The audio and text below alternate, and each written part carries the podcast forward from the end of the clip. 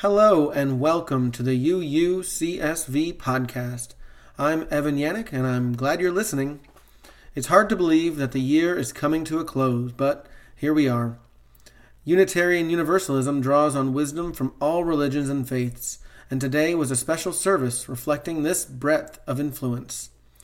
Our church's mission is to create an open, active, and welcoming liberal religious community that nurtures spirituality inspires growth and learning in the search for truth, and challenges us to live our values conscientiously through service and example. What we heard today helps to show our commitment to this mission. Rather than a traditional sermon, today's service, developed by our choir director Annelinde Metzner, along with congregation member Rebecca Williams, focused on the solstice. Recorded on December 22, 2019, it was a collection of readings, songs, and visual performances of which you will only get to participate in part. To fully experience a different type of service, please visit our church on Sundays at 11 a.m. in Black Mountain, North Carolina. I hope you enjoy this immersive winter celebration. I'm Annelinde Metzner, and I've had the privilege of putting together this service with Rebecca Williams. So, welcome to the, the quietude of the winter solstice. According to the anthropologist Maria Gimbutas, the religion of old Europe celebrated the goddess as the power of birth, death, and re- regeneration in all of life. Agricultural people understand that seeds must be kept in a cold, dark place during the winter if they are going to sprout with the spring people who work hard on the long days that, of spring, midsummer, and fall are grateful for the dark times of the year to rest their weary bones on long winter's night. Long winter's nights are a time for dreams, a time when people gather around the hearth fire to share songs and stories to express their understanding of the meaning of the cycles of life. What would it mean to embrace and celebrate the darkness as much as the light? If we allowed ourselves to sleep all through the longest nights, what dreams might come? Could we learn again that the cycle of life comes in threes birth, death, and regeneration? Not in twos good and evil, life and death, black and white, darkness and light. Today, as we light this chalice, the symbol of our faith, let us acknowledge that while we do that, we also honor the darkness. We're now going to have a responsive reading um, written by Linda Metzner. And um, your response is going to be the two words, the darkness. And I will cue you when it's time for you to uh, respond, okay? All right, the darkness. Coming together here, we warm each other's hearts in the darkness. The sun, far away, yearns to embrace us in her warmth once again. But this is our time to journey into the depths of darkness. This is the time to surrender and listen deep to our souls. This is the time to close our eyes, slow down, and be lulled by the darkness. Our Yes. Our Blessed Mother Gaia dwells within. Inhale the song of her soul, her soul, her dark caves, her rich, dark humus. Mother Earth welcomes you into Walk with confidence, all people. Walk safely into. Let us love the night, the moon, the stars, the planets, the seven sisters high above. revel in this other half of our lives. The beauty of the dark earth, the darkness of skin, the dark curves of mountain roads, the seven sister mountains in their powerful darkness presiding over Black Mountain. Our dark blood, our earth, our deepest selves.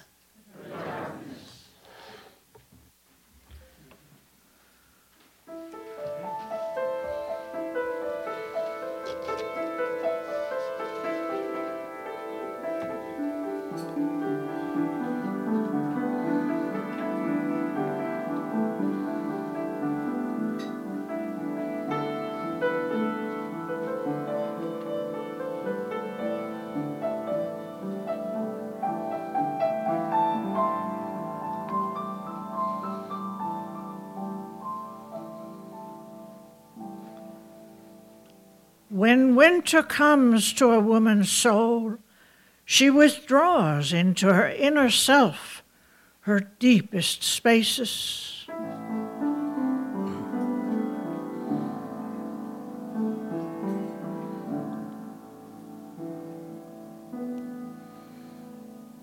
She refuses all connection, refutes all arguments that she should engage in the world.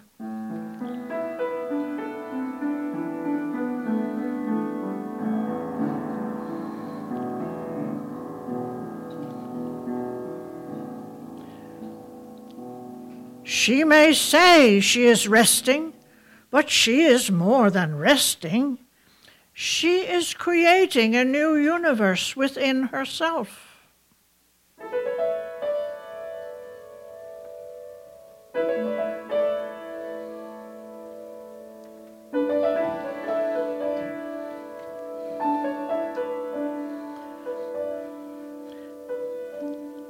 Examining and breaking old patterns, destroying what should not be revived, feeding in secret what needs to thrive.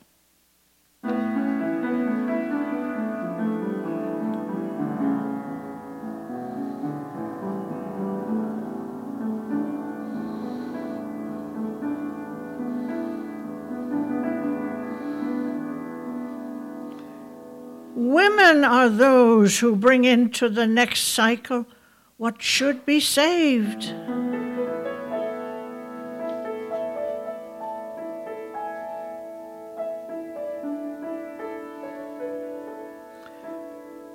They are the deep conservators of knowledge and power.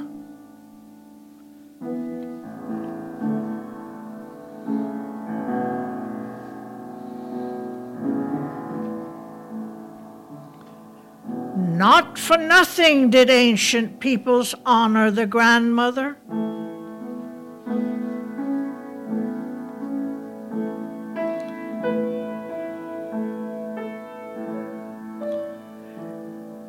In her calm deliberateness, she winters over our truth. She freezes out false heartedness.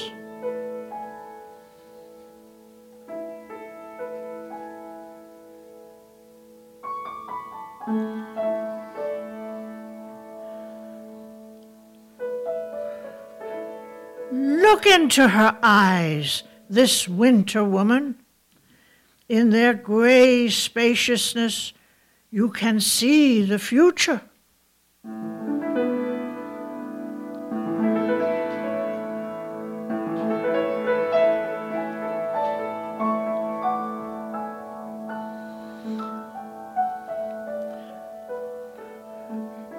Look out of your own winter eyes you too can see the future.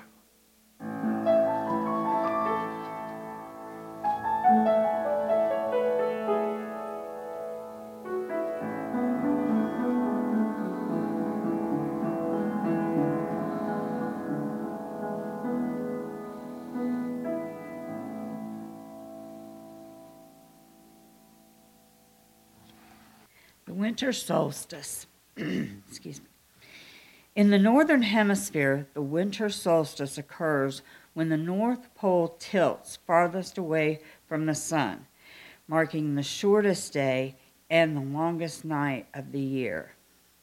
Though it is tempting to wish away winter, this time of year can bring us many gifts, as John Matthews writes in The Winter Solstice. The solstice is a time of quietude, of firelight and dreaming, when seeds germinate in the cold earth and the cold notes of church bells mingle with the chimes of icicles. Rivers are stilled and the land lies waiting beneath a coverlet of snow. We watch the cold sunlight and the bright stars, maybe go for walks in the quiet land.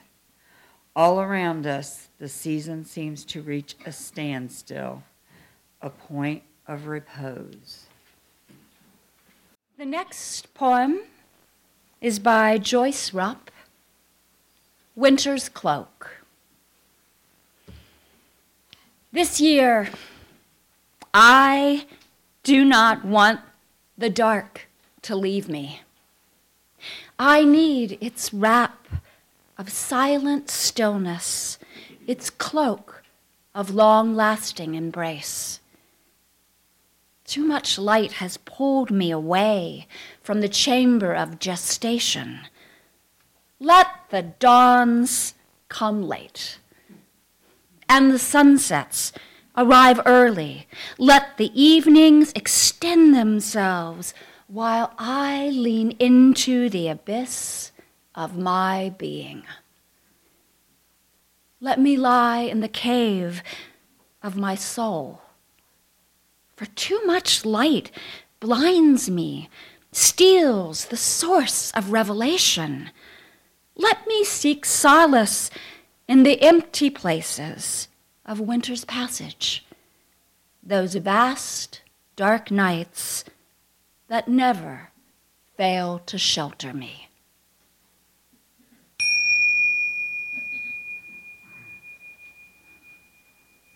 The festivals of light for thousands of years across the globe, people lit fires on the long night of the winter solstice, awaiting and encouraging the return of the sun.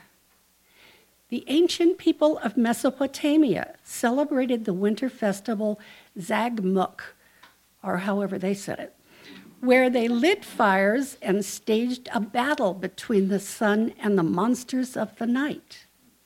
In England, pagan people gathered in the woods on solstice night and burned the sacred Yule log to ensure the light's return. In the Hopi American Indian celebration Soyal, Hopi priests pray in their kivas, underground rooms, for 20 days to ensure the sun's return. Masked Kachina dancers Feasts are shared and houses are blessed. In India, children make lanterns to celebrate Diwali, the festival of light. They put lanterns on roofs and shelves and pathways. For five days, the lanterns light up the dark.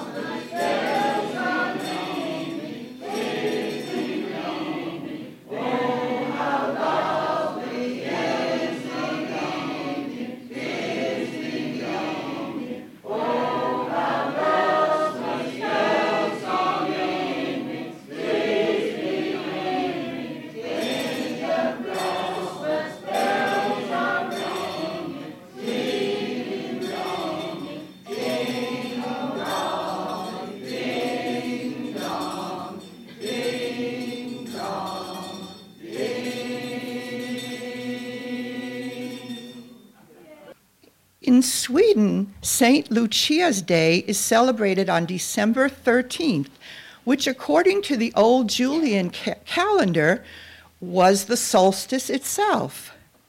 Each town still elects a Lucia girl to lead a parade or a procession, and in individual families, children dress as a Lucia girl or a star boy who brings cookies and coffee to the family early in the morning. Saint Lucia of Sicily was an early Christian martyr, but some say Lucia was conflated with Juno Lucina, a Roman birth goddess who brought forth life from the darkness of her womb. In Swedish folklore, Lucy is a powerful and protective goddess whose wreath of candles wards off the chaotic demons who fly through the cold winter skies during Lucinata or Lucy night. Swedes have adopted the beautiful song Santa Lucia for their processions in, in her honor. The Lucia girls, the Star Boys, they're here. Have a star cookie while the choir sings Santa Lucia.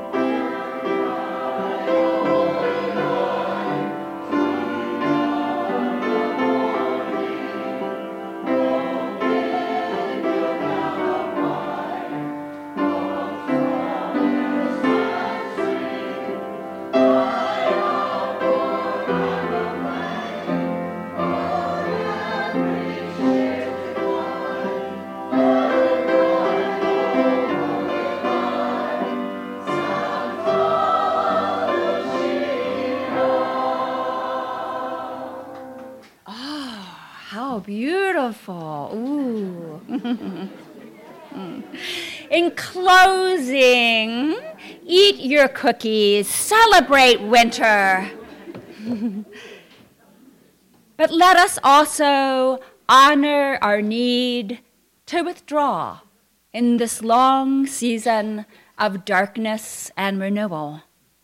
How else could we appreciate the first slow turning of the sun, this promise of spring, the returning light? May the winter solstice teach us to open ourselves to the wisdom of dark places with the same reverence with which we embrace the light. Blessed be. I do hope you enjoyed this collection of inspiring words. Please come back soon for our Christmas Eve sermon by Reverend Michael Carter, who will discuss the Christmas tradition and faith itself. Have a great week.